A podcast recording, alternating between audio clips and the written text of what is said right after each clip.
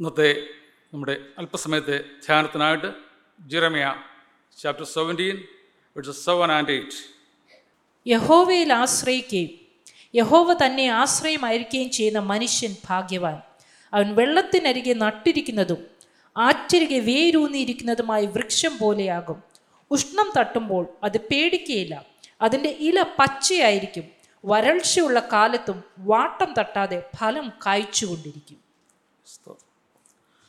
Blessed is the man who trusts in the Lord, who trusts in the Lord. ഞാൻ ഈ ഭാഗത്തേക്ക് കടന്നു വരുന്നതിന് മുമ്പായിട്ട്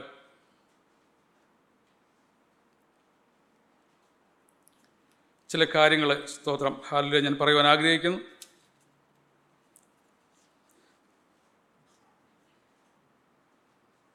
ഇന്ന് നാം കടന്നു വന്നിരിക്കുന്ന ഇത്രയും വ്യക്തികൾ, നമ്മൾ കടന്നു വന്നിരിക്കുന്നത് നമ്മുടെ എല്ലാം മുൻപിൽ പലവിധമായ പ്രശ്നങ്ങൾ കാണാം. പ്രശ്നങ്ങളില്ലാത്തവരാണ്. ചിലവർ വന്നിരിക്കുന്നത് ശാരീരികമായ അസ്വസ്ഥതകൾ കടന്നു വന്നവരായിരിക്കും. ചിലർ ഒരുപക്ഷെ ചില രോഗത്തിൻ്റെ വ്യഥയിൽ കായിരിക്കാം. ചിലർ ഒരുപക്ഷെ എൻ്റെ ഭാവി നാളെ നടക്കാൻ പോകുന്നതായ ജീവിതത്തിൻ്റെതായ ബുദ്ധിമുട്ടുകളുടെ നടുവിലായിരിക്കാം, രോഗത്തിൻ്റെ വ്യഥയിലായിരിക്കാം. എന്നാൽ ചിലവർ കടന്നു വന്നതായിരിക്കും യാതൊരു ടെൻഷനുമില്ല, സ്വസ്ഥതയോട് കടന്നു വന്നു ദൈവത്തെ സ്തുതിക്കുവാനും കടന്നു വന്നവരായിരിക്കാം. ചിലവർ കടന്നു വന്നു കാണും, വീക്കെൻഡ് അല്ലേ, സൺഡേ അല്ലേ, ചർച്ചിൽ പോയില്ലെങ്കിൽ മറ്റുള്ളവർ എന്തു പറയും. അങ്ങനെ ആരും കടന്നു വന്ന് കാണത്തില്ലെന്ന് ഞാൻ വിശ്വസിക്കുന്നു. എന്തിരുന്നുമായിരിക്കട്ടെ, ഞാൻ പറയാൻ വന്നതിൻ്റെ ഉദ്ദേശം, നമ്മുടെ കർത്താവിനൊരു പ്രത്യേകതയുണ്ട്. തൻ്റെ സന്നിധിയിലേക്ക് കടന്നു വന്ന് ചോദിക്കുന്നവരെ എൻ്റെ കർത്താവ് പറഞ്ഞു വിടുന്നത് തൃപ്തിയായിട്ടാണ്. സ്തോത്രം. ആ തൃപ്തി തരുന്ന ദൈവം ഇന്ന് ഈ പകൽക്കാലം നമ്മുടെ മധ്യത്തിലുണ്ട്.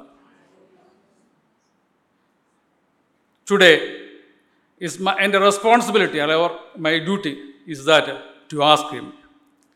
He will fulfil our life. അതാണ് need. He will fulfil our needs. അതാണ് ഈ പകൽക്കാലം എനിക്ക് നിങ്ങളോട് പറയാനുള്ളത്. ദൈവത്തിൻ്റെ സന്നിധിയിലേക്ക് കടന്നു വന്ന ആരെയും ദൈവം വെറുതെ വിട്ടിട്ടില്ല. ഓർക്കുക, നമ്മുടെ കർത്താവിന് മറ്റൊരു പ്രത്യേകതയുണ്ട്. അവൻ കലവറകൾ കൂടാതെ വിളമ്പുന്ന ഒരു കർത്താവാണ്. തൻ്റെ അടുത്ത് വരുന്നവരുടെ നീഡ്സ് എന്തെന്ന് വ്യക്തമായിട്ട് അറിയുകയും അവ കലവറകൾ കൂടാതെ വിളമ്പുന്ന ഒരു കർത്താവാണ് നമ്മുടെ കർത്താവ്. സാംസ് വൺ ഫോർട്ടി സെവനില് നമ്മൾ വായിക്കുന്നുണ്ട്, കാട്ടിലെ മൃഗങ്ങൾക്കും കരയുന്ന കാക്കക്കുഞ്ഞുങ്ങൾക്കും അതതിൻ്റെതായ ആഹാരം കൊടുക്കുന്നു. മൃഗങ്ങൾക്ക് വേണ്ടുന്ന ആഹാരം, കാക്കകൾക്ക് വേണ്ടുന്ന ആഹാരം ദൈവം കൊടുപ്പാൻ ശക്തനെങ്കിൽ ഈ പകൽക്കാലം ദൈവത്തിൻ്റെ രക്തത്താൽ വീണ്ടെടുക്കപ്പെട്ട നമ്മൾക്ക് ദൈവം എത്ര മേത്രമായ ആഹാരം ഈ പകൽക്കാലം നമുക്ക് വിളമ്പും. പക്ഷേ നമുക്കൊരാവശ്യമുണ്ട്. നാം ദൈവത്തോട് ചോദിക്കണം, കർത്താവേ, എനിക്ക് വേണ്ടുന്നതായ ആഹാരം ഈ പകൽക്കാലം നമുക്ക് തരണമെന്ന്. നമ്മളിപ്പോൾ കേട്ടതുപോലെ തന്നെ ദൈവസന്നിധിയിൽ നാം ആരാണെന്നുള്ള ഒരു ബോധ്യം നമുക്ക് എപ്പോഴും ഉണ്ടായിരിക്കണം. നമ്മളെ ഓർക്ക് നോക്കണം, നമ്മൾ ദൈവസന്നിധിയിൽ കടന്നു വന്ന ആരും വന്നതുപോലെയാണോ തിരിച്ചു പോയത്? അല്ല. ദൈവസന്നിധിയിൽ കടന്നു വന്ന ആരും വന്നതുപോലെ ആരും തിരിച്ചു പോയതായിട്ട് നമ്മൾ കേട്ടിട്ടില്ല, അല്ലേ? മത്തായിയുടെ സുവിശേഷം രണ്ടാം അധ്യായത്തിൽ വിദ്വാൻമാർ യേശുവിനെ കാണുവാൻ വേണ്ടി വന്നു. അവർ വന്നത് ഒരു വഴി, പോയത് മറ്റൊരു വഴി. അവർ വന്നു, കണ്ടു കഴിഞ്ഞു, അവർ റൂട്ട് മാറ്റി. ഈ പകൽക്കാലം ആരും വന്നതുപോലെ മടങ്ങിപ്പോകരുതേ എന്നുള്ള പ്രാർത്ഥന മാത്രമേ എനിക്കുള്ളൂ. നിങ്ങൾ ആരും വന്നതുപോലെ മടങ്ങിപ്പോകരുത്.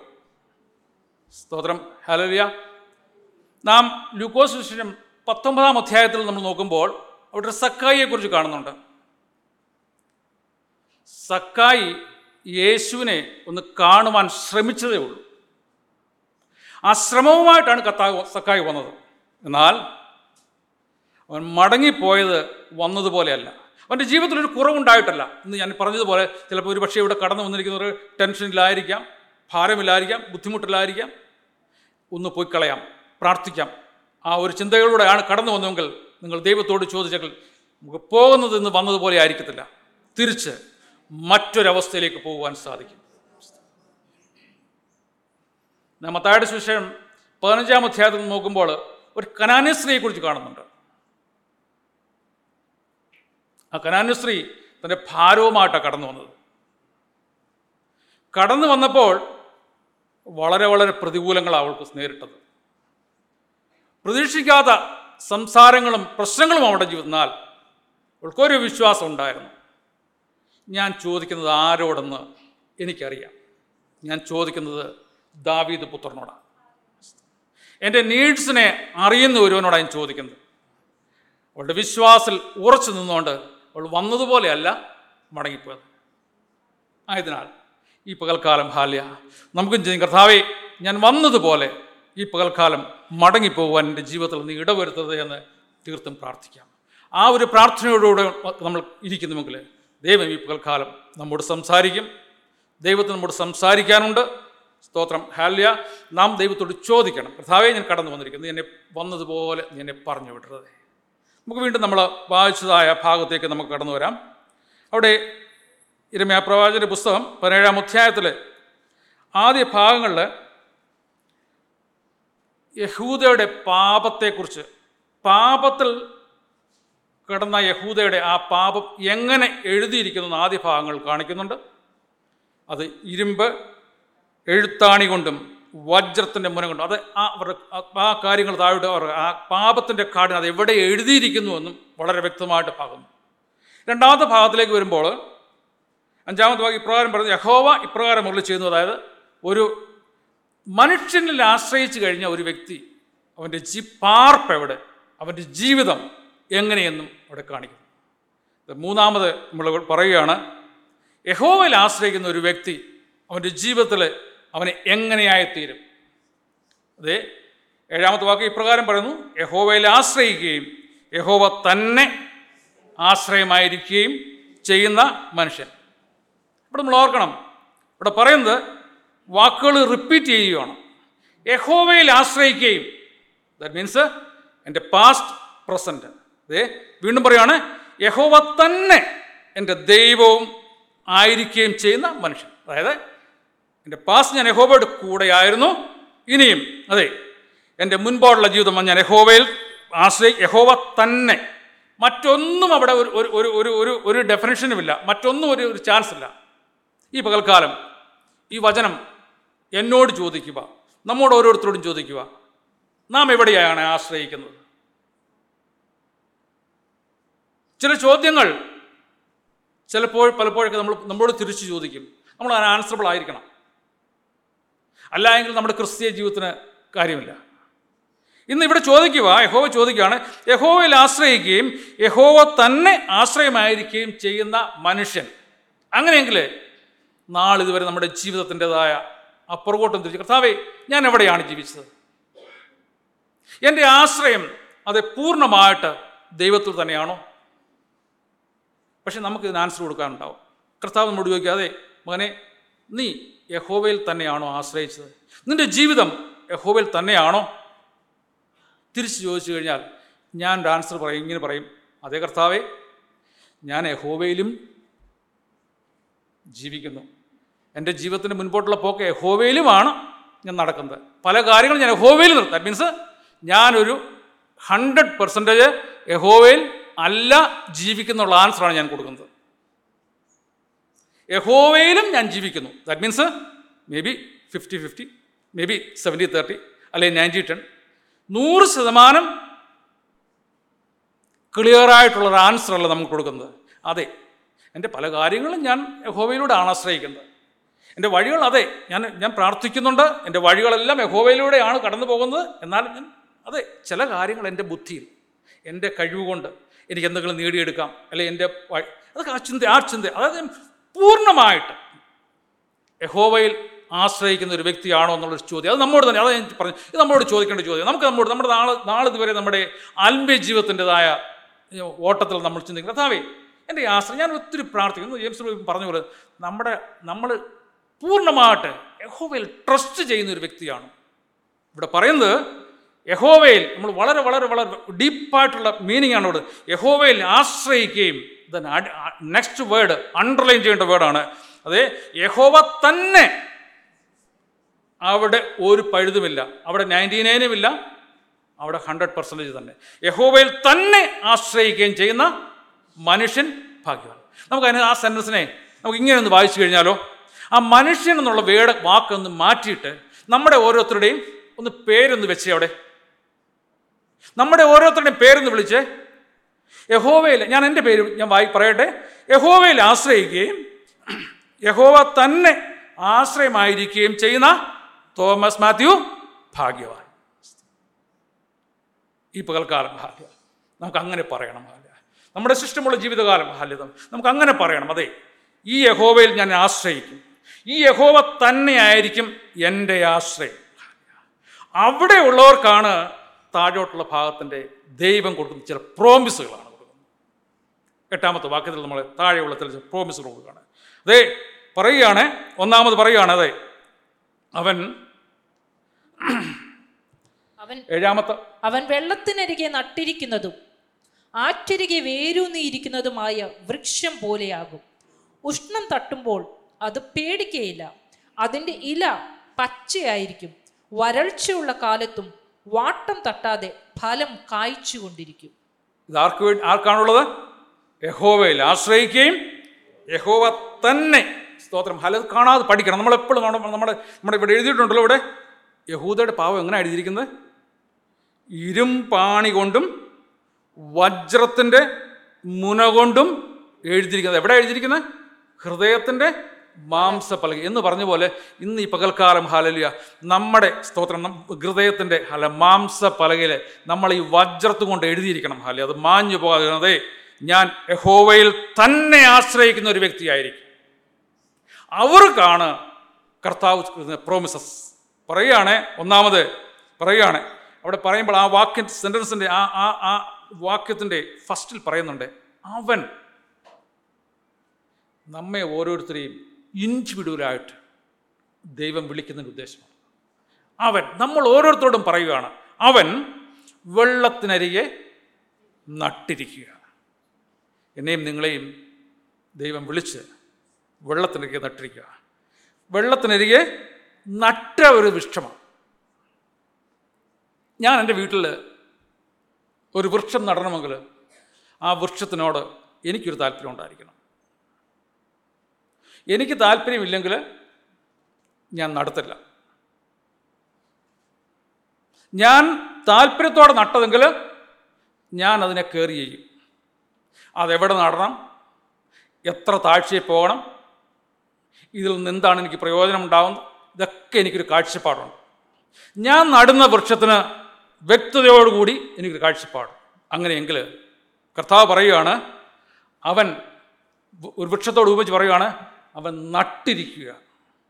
ദൈവജനമേ, പലപ്പോഴും നമ്മുടെയൊക്കെ ചിന്ത നമ്മെ ആരും നട്ടിട്ടില്ല എന്നുള്ളതാണ്. ദൈവം നമ്മെ വിളിച്ച് വേർതിരിച്ച് ദൈവസന്നിധിയിലെ ആക്കിയിരിക്കുന്നുവെങ്കിൽ ഹല്ലേലൂയ, ഓർത്തുകൊള്ളണം, എൻ്റെ കർത്താവാണ് എന്നെയും നിങ്ങളെയും നട്ടിരിക്കുന്നത്. മറ്റൊരു വ്യക്തിയിൽ ആ ഒരു ബോധ്യം എപ്പോഴും ഉണ്ടായിരിക്കണം. എൻ്റെ ദൈവമാണ് എന്നെ നട്ടിരിക്കുന്നത്. എന്നെ നട്ടിരിക്കുന്നത് എവിടെയാ? എൻ്റെ എല്ലാ എല്ലാ പേരൻറ്റിങ്ങും എല്ലാം എല്ലാം ടേക്ക് കെയർ ചെയ്യുന്ന ഒരുവനുണ്ട്. എന്നെക്കുറിച്ച് റെസ്പോൺസിബിലിറ്റി ആയ ഒരു വ്യക്തിയുണ്ട്. തീർച്ചയായിട്ടും പലപ്പോഴും നമ്മൾ പലരും കൂടെ സംസാരിക്കും, പറയും എനിക്ക് ആരുമില്ല അല്ലേ. നമ്മൾ നമ്മളത് കൂടുതലും ചിലപ്പോൾ നമ്മൾ വെളിയിലുള്ള വ്യക്തികളോട് നമ്മൾ കൂട്ടായ്മയ്ക്ക് വരുമ്പോൾ എനിക്ക് ആരും കാണത്തില്ല, എൻ്റെ വീട്ടിൽ ആരുമില്ല, എനിക്ക് ആരും സഹായിക്കാനില്ല, എന്നെ കരുതാനില്ല, എന്നെ സൂക്ഷിക്കാനില്ല, എന്നെ നോക്കാനില്ല, പലരും പല പല. എന്നാൽ യഹോവയിൽ ആശ്രയിക്കുകയും യഹോവ തന്നെ ആശ്രയമായിരിക്കുന്ന ഒരു വ്യക്തിക്കും പറയുവാൻ സാധിക്കും, അതേ എന്നെ നട്ടത് ഞാൻ കിളിച്ചു വന്നതല്ല, ഞാൻ ആറ്റരിക്കുക എങ്ങനെയും കിളിച്ചു വന്ന വ്യക്തിയല്ല, എൻ്റെ കർത്താവ് എന്നെ നട്ടിരിക്കുക. എന്നെ ടേക്ക് കെയർ ചെയ്യാൻ എൻ്റെ കർത്താവുണ്ട്. ഈ ലോകത്തിൻ്റെ വ്യക്തികൾ ആരുമല്ല എന്നെ ടേക്ക് കെയർ ചെയ്യുന്നത്. എന്നെ ടേക്ക് കെയർ ചെയ്യാൻ എൻ്റെ കർത്താവുണ്ട്. കാരണം ഞാൻ തന്നെ മുളിച്ചു വന്നതല്ല, ഞാൻ എൻ്റെ കർത്താവിനെ നട്ടിരിക്കുകയാണ്. സ്തോത്രം, ഹല്ലേലൂയ. അതുകൊണ്ട് ഈ പകൽക്കാലം ആർക്കെങ്കിലും, ഹല്ലേലൂയ, സ്തോത്രം, ഹല്ലേലൂയ, ഇവിടെ കടന്നു ആർക്കെങ്കിലും അങ്ങനൊരു ചിന്തയുണ്ട്, എന്നെ ആരും ടേക്ക് കെയർ ചെയ്യുന്നില്ല, എന്നെ ആരും ഹല്ലേലൂയ കരുതുവാനില്ല, എനിക്ക് ആരും സഹായത്തിനില്ല എന്ന ചിന്തയുണ്ടെങ്കിൽ എൻ്റെ ദൈവം പറയുവാണ്, അതേ മകളെ, അതേ മകനെ, അതെ ഞാൻ ഞാൻ നിന്നെ നട്ടിരിക്കുന്നത്. ഹാല, നിനക്ക് വേണ്ടുന്ന നീഡ്സിനെ ഫുൾഫിൽ ചെയ്യുവാൻ ഹാല ഞാൻ നിൻ്റെ കൂടെയുണ്ട്. ഹാല, ഞാൻ നിൻ്റെ വരങ്കരങ്ങൾ പിടിച്ചിട്ടുണ്ട്. ഹാല, ഞാൻ നിൻ്റെ മുൻപേ നടക്കും. നമ്മൾ മുമ്പ് കേട്ടല്ലോ ഹാല, അസ്തോമി ആടുകളെ. ഹാല, യോഹന്നാൻ പത്താം അധ്യായത്തിൽ എന്താ പറയുന്നത്? ഇടയൻ കൂട്ടുചെന്താ ചെയ്യുന്നത്? പേർ ചൊല്ലി വിളിച്ച് എന്താ ചെയ്യുന്നത്? ഇടയൻ പറഞ്ഞില്ല, ഞാൻ പുറകെ, നിങ്ങൾ മുന്നോട്ട് വരും, ഞാൻ പുറകോട്ട് നടക്കാം, പുറകെ നടക്കാം. ഓ, ഇടയൻ മുൻപേ നടന്നു, ആടുകൾ അവൻ്റെ അവൻ്റെ പിറകെ പോയി. ഈ പകൽക്കാലം ഹാലിയ നമുക്ക് ആ ഒരു ഉറപ്പുണ്ടായിരുന്നു, കർത്താവേ നീ എന്നെ വിളിച്ച് എന്നെ തോട്ടത്തിൽ നട്ടുവെങ്കിൽ ഹാലിയ നീ എൻ്റെ മുൻപേ ഉണ്ട് പോകുന്നുണ്ട്, ഞാൻ നിൻ്റെ പുറകെ ഉണ്ട് കർത്താവേ. ഹാലിയ, ആ ഒരു ഉറപ്പും ധൈര്യവും നമ്മുടെ ജീവിതത്തിൽ ഉണ്ടാകണം. രണ്ടാമത് പറയുന്നുണ്ട് ഹാലിയ, വേരൂന്നിയ വൃക്ഷം. ഈ ആറ്റിൻ്റെ അരികത്തൊക്കെ പോകുന്നൊരു കണ്ടു കണ്ടുണ്ടോ? ചില വൃക്ഷങ്ങൾ കുറച്ച് വളർന്നു കഴിയുമ്പോൾ നേരെ പോയ വൃക്ഷം ഇങ്ങനെ ഇരിക്കും, ചിലത് മറിഞ്ഞു കിടക്കും, ചിലത് പല ഏതെങ്കിലുമൊക്കെ ഷേപ്പ് ഉണ്ടാകും. ഞാൻ ഈ ഭാഗം ചിന്തിച്ചപ്പോൾ എൻ്റെ ദൈവം എന്നോട് സംസാരിച്ചത്, ഇവിടെ തന്നെ ഇവിടെ നമ്മുടെ പാസ്റ്ററേയും ഇവിടെ പിന്നെ എൽഡേഴ്സ് മിനിവറേയും ഇവരൊക്കെ ഇവിടെ നിർത്തിയപ്പോൾ ഞാൻ ഞാൻ കർത്താവ് ഞാൻ ചിന്തിച്ചപ്പോൾ എൻ്റെ പെട്ടെന്ന് ചിന്ത കടന്നു വന്നത്, ദൈവത്തിന് ഓരോ കാഴ്ചപ്പാടുണ്ട് എന്നെയും നിങ്ങളെയും കുറിച്ച്. എൻ്റെ റൂട്ട് എത്രത്തോളം ഡീപ്പ് പോകണമെന്ന് എൻ്റെ ദൈവം കണ്ടിട്ടുണ്ട്. ജെയിംസ് ബ്രദറിൻ്റെ റൂട്ട് എത്രത്തോളം ഡീപ്പ് പോകണമെന്ന് എൻ്റെ ദൈവം കണ്ടിട്ടുണ്ട്. ഒരുപക്ഷെ എന്നെ നട്ടതുപോലെ ആയിരിക്കത്തില്ല ജെയിംസ് ബ്രദറിനെ നട്ടത്, ജെയിംസ് ബ്രദറിനെ നട്ടതുപോലെ ആയിരിക്കത്തില്ല മറ്റൊരു വ്യക്തിയെ നട്ടത്. സ്തോത്രം, ഹാലിയ. ഞാൻ പോകുമ്പോൾ ഞാൻ നേരെ നിൽക്കണമെങ്കിൽ ഹാലിയ, സ്തോത്രം, അത്രത്തോളം ഡീപ്പിലേക്ക് എന്നെ നടണം.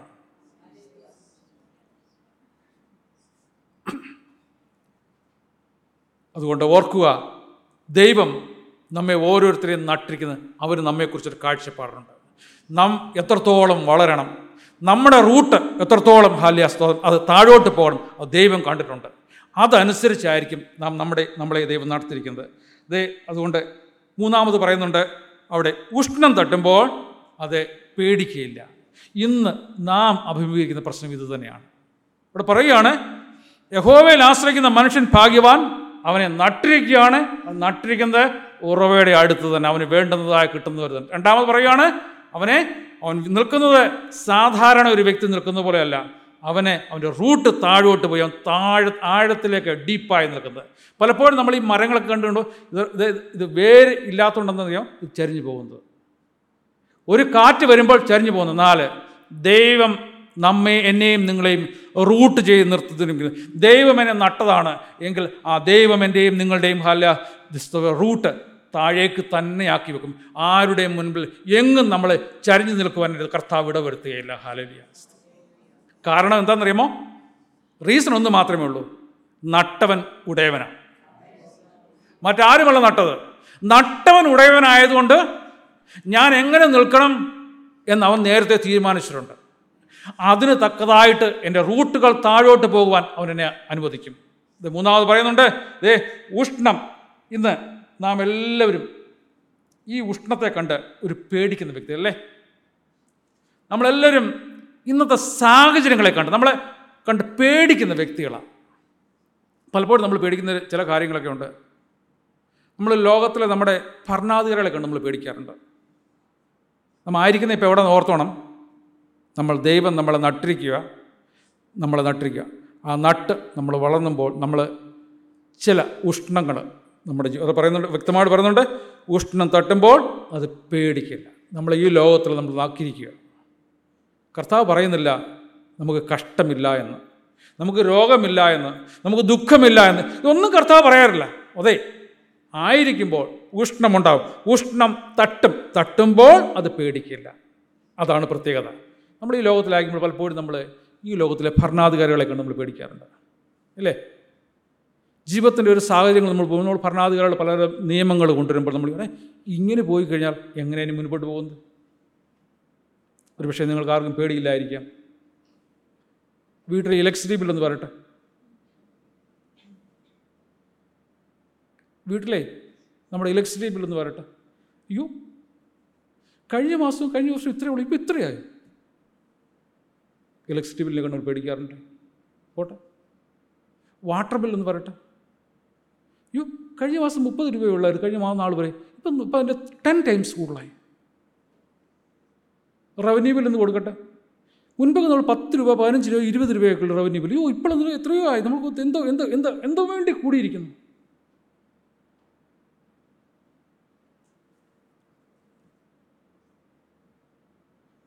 പെട്രോൾ പമ്പിൽ പെട്രോൾ അടിക്കാൻ പോകുമ്പോൾ മുൻപ് ഇത്രയും രൂപയൊക്കെ അടിച്ചിരുന്നെങ്കിൽ ടാങ്ക് ഫുള്ളായനായിരുന്നു. ഇങ്ങനെയൊക്കെയാക്കി എങ്ങനെയാണ് മുൻപോട്ട് പോകുന്നത്? നമ്മൾ ചിന്തിക്കുന്നില്ല, നമ്മളെല്ലാം ചിന്തിക്കുന്നത് ഇങ്ങനെയൊക്കെ ആയിക്കഴിഞ്ഞാൽ നമ്മൾ എങ്ങനെയാണ് മുൻപോട്ട് പോകുന്നത്?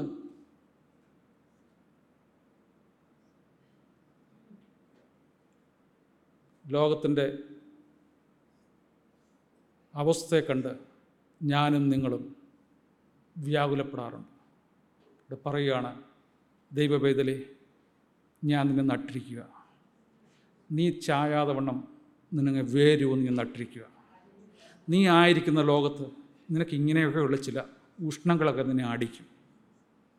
എന്നാൽ ആ ഉഷ്ണത്തിനെ ഓവർകം ചെയ്യുവാനുള്ള കൃപ എൻ്റെ കയ്യിലൂടെ ഞാൻ തന്നിരിക്കുന്നു.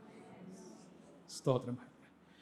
ദൈവമേ, ദൈവം അറിഞ്ഞിട്ട് തന്നെ നമ്മുടെ പെട്രോളിൻ്റെ വില കൂടിയതും നമ്മുടെ ഇലക്ട്രിസിറ്റി ബില്ല് കൂടുന്നതും നമ്മുടെ ടാക്സ് കൂടുന്നതും എല്ലാം ദൈവം അറിഞ്ഞു. ദൈവം അറിഞ്ഞിട്ട് തന്നെയാണ് നമ്മുടെ ഭരണാധികാരികളൊക്കെ മാറി റൂൾസ് ആൻഡ് റെഗുലേഷൻ പുതിയത് വരുന്നത്. ദൈവം അറിഞ്ഞിട്ട് തന്നെയാണ്. എന്താ ദൈവം തൻ്റെ വചനത്തിൽ വളരെ വ്യക്തതയോടുകൂടി പറയുന്നത്, പൈതലേ നീ ആയിരിക്കുന്ന ലോകത്തിൻ്റെ നടുവിൽ ഞാനാണ് നിന്നെ നട്ടത്, നിനക്ക് വേണ്ടുന്ന വേരൊക്കെ ഞാൻ തന്നിട്ടുണ്ട്, നീ ചായത്തൊന്നുമില്ല, നീ നേരെ തന്നെ നിൽക്കും. എന്നാൽ ഈ ലോകത്തിലെ ഈശാന മൂലം നിന്നെ അടിക്കും, ചില ഉഷ്ണക്കാറ്റുകൾ നിന്നെ അടിക്കും. അവയുടെ മുൻപിൽ നീ പതറുവാനല്ല, അവയെ ഓവർകം ചെയ്തു പോകുവാനുള്ള കൃപ ഞാൻ നിനക്ക് തരും.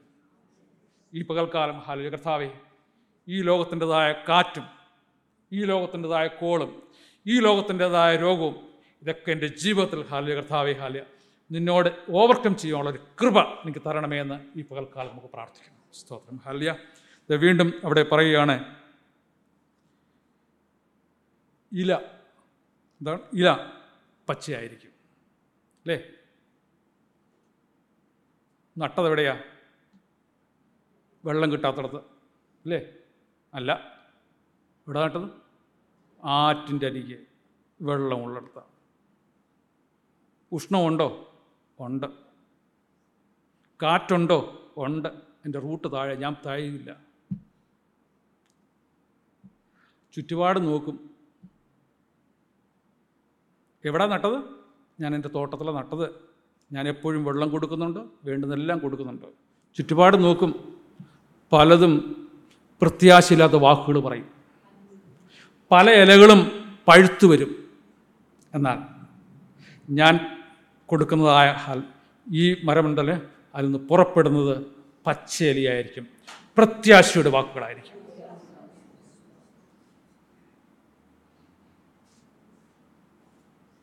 എന്നിൽ നിന്നും നിങ്ങളിൽ നിന്നും പുറപ്പെടേണ്ടത് പച്ചയിലയായിരിക്കണം, പ്രത്യാശയുടെ വാക്കുകളായിരിക്കണം. നാം കാണും ചുറ്റുപാടും. എൻ്റെ വീട്ടിൽ ഞാൻ നട്ട വൃക്ഷമുണ്ട്, പക്ഷേ അതിന് ചുറ്റുപാടുമുള്ള മരം ഒരു പക്ഷേ ചൂട് സമയത്ത് ഇല എന്ന് വാടിയിരിക്കും. പക്ഷേ ഞാനതിന് പ്രോപ്പറായിട്ട് കൊടുക്കേണ്ടത് ആഹാരം, അത് നിൽക്കേണ്ടതിനെ കെയർ ചെയ്ത് നിർത്തിയത് കൊണ്ട് അതിൽ നിന്നും പുറപ്പെടുന്നത് പച്ചയിലയായിരിക്കും. അവസാനമായിട്ട് ഒരു കാര്യം കൂടെ പറഞ്ഞിട്ട് ഞാൻ നിർത്തട്ടെ. അവിടെ പറഞ്ഞുണ്ട്, വാട്ടം തട്ടാതെ വരൾച്ചയുടെ കാലത്തും വാട്ടം തട്ടാതെ ഫലം കായ്ച്ചുകൊണ്ടിരിക്കും, ഫലം വേണം ഫലം കായ്ച്ചുകൊണ്ടിരിക്കും.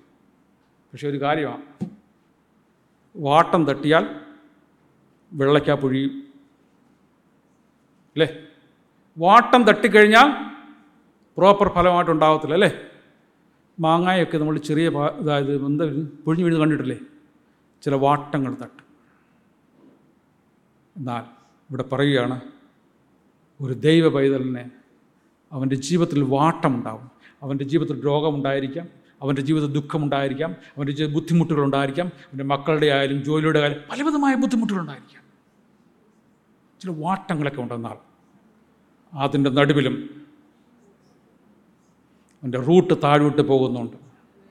അവൻ പച്ചയായ ഇലയെ പുറപ്പെടുവിച്ച് ഫലങ്ങളെ പുറപ്പെടുവിച്ചുകൊണ്ടേയിരിക്കും. ഇന്ന് ഈ പകൽക്കാലം ഹാലിയ എന്നിൽ നിന്ന് നിങ്ങളിൽ നിന്നും പുറപ്പെടേണ്ടത് എൻ്റെ ദൈവം ആഗ്രഹിക്കുന്നത് എന്താണെന്നറിയാമോ? ഫലമാണ്. എന്തിനാണ് ഫലം പുറപ്പെടുവിക്കുന്നത്? ഈ ഫലം നമുക്ക് താഴെ കുന്നിൽ പോയി മേടിച്ച് കഴിക്കാനാണോ? അല്ല, ദൈവം ഈ ഫലം പുറപ്പെടുവിക്കുന്നത് മറ്റ് അനേകർക്ക് ആശ്വാസമായി തരാൻ. എന്താണ് ആ ഫലം? നമ്മുടെ വാക്കുകൾ മറ്റുള്ളവരെ വേദനകളെ അകറ്റുന്നതായിരിക്കണം, മറ്റുള്ളവർ നിരാശകളെ മാറ്റുന്നതായിരിക്കണം, മറ്റുള്ളവരെ സഹായിക്കുന്നതായിരിക്കണം. കർത്താവേ, ദൈവം തരുമേ, ദൈവം എനിക്ക് തന്ന ജീവിത മഹാലി കർത്താവേ, ഇതുപോലെ വാട്ടം തട്ടാതെ ഫലങ്ങളെ പുറപ്പെടുവിപ്പാൻ ഇവൻ സഹായിക്കണമേ എന്ന് പ്രാർത്ഥിക്കുന്നു. പലപ്പോഴും നമ്മുടെ ജീവിതത്തിൻ്റേതായ ഫലങ്ങൾ വെട്ടിമുറിച്ചാൽ രണ്ടെന്ന തരത്തിലുള്ള വാക്കുകൾ അല്ലേ.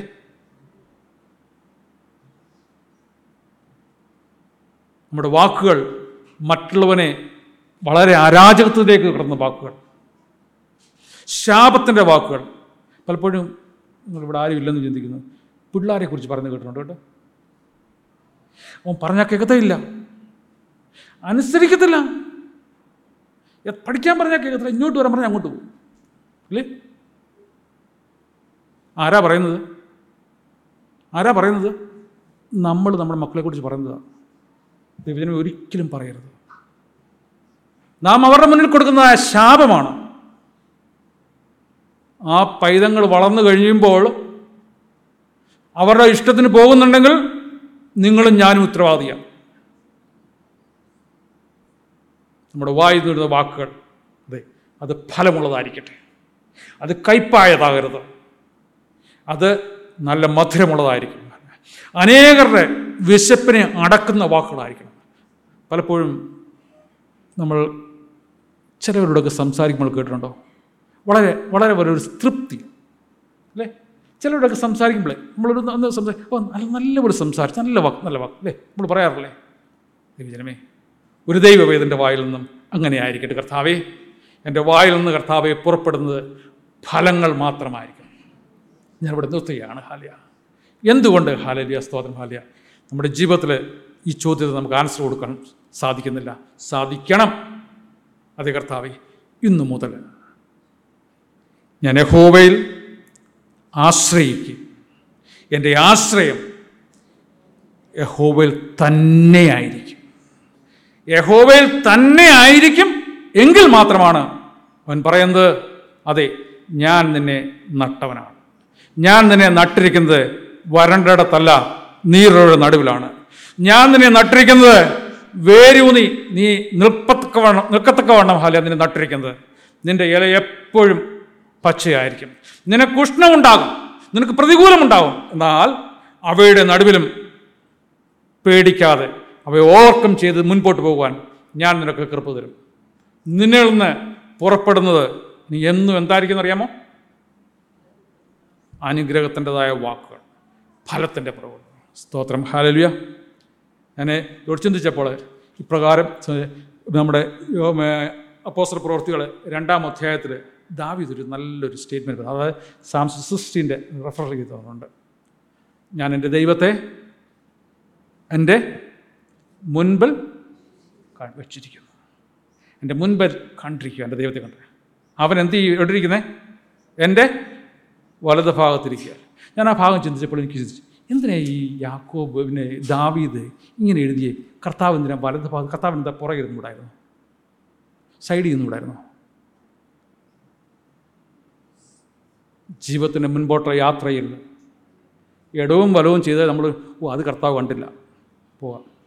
ദാവീദ് പറയുക, ഞാൻ എൻ്റെ ദൈവത്തെ എൻ്റെ മുൻപിൽ കണ്ടിരിക്കുന്നു, എൻ്റെ ദൈവത്തെ ഞാൻ എൻ്റെ മുൻപിൽ കണ്ടിരുന്നപ്പോൾ അവൻ എൻ്റെ വലത് ഭാഗത്തുണ്ട്. അങ്ങനെ ആയപ്പോൾ എന്താ ഉണ്ടായത്? മനസ്സ് സന്തോഷിച്ച്, ഹൃദയം ആനന്ദിച്ച്, ജഡവും നിർഭയമായി വസിക്കും.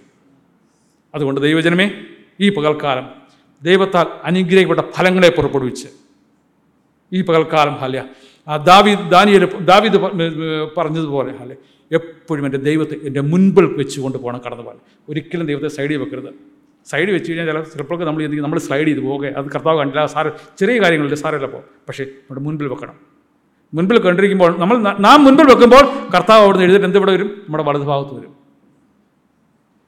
ആ കർത്താവ് നമ്മുടെ വലതുഭാഗത്തിരിക്കുമ്പോഴാണ് എൻ്റെ ഹൃദയം സന്തോഷിക്കുന്നത്, എൻ്റെ മനസ്സ് ആനന്ദിക്കുന്നത്, എൻ്റെ ജഡവും നിർഭയമാവുന്നത്. അതിന് ദൈവം നമ്മളെല്ലാവരും സഹായിക്കട്ടെ. ഇന്ന് കേട്ട ഈ സന്ദേശം തീർച്ചയായിട്ടും നിങ്ങൾക്ക് അനുഗ്രഹമായിരുന്നു ഞങ്ങൾ വിശ്വസിക്കുന്നു. ഒരുപക്ഷെ നിങ്ങൾ ഇതുവരെയും ഈ ചാനൽ സബ്സ്ക്രൈബ് ചെയ്തിട്ടില്ല എങ്കിൽ ദയവായി ഇപ്പം തന്നെ ഒന്ന് സബ്സ്ക്രൈബ് ചെയ്യുക. ഈ സന്ദേശം മറ്റു ചിലർ കൂടി ഒന്ന് ഫോർവേഡ് ചെയ്ത് കൊടുക്കുക. നിങ്ങൾക്കിത് അനുഗ്രഹമായിരുന്നെങ്കിൽ തീർച്ചയായിട്ടും അത് മറ്റുള്ളവർക്കും ഒരു അനുഗ്രഹമായി തീരുവാൻ അത് കാരണമായി തീരും. God bless U.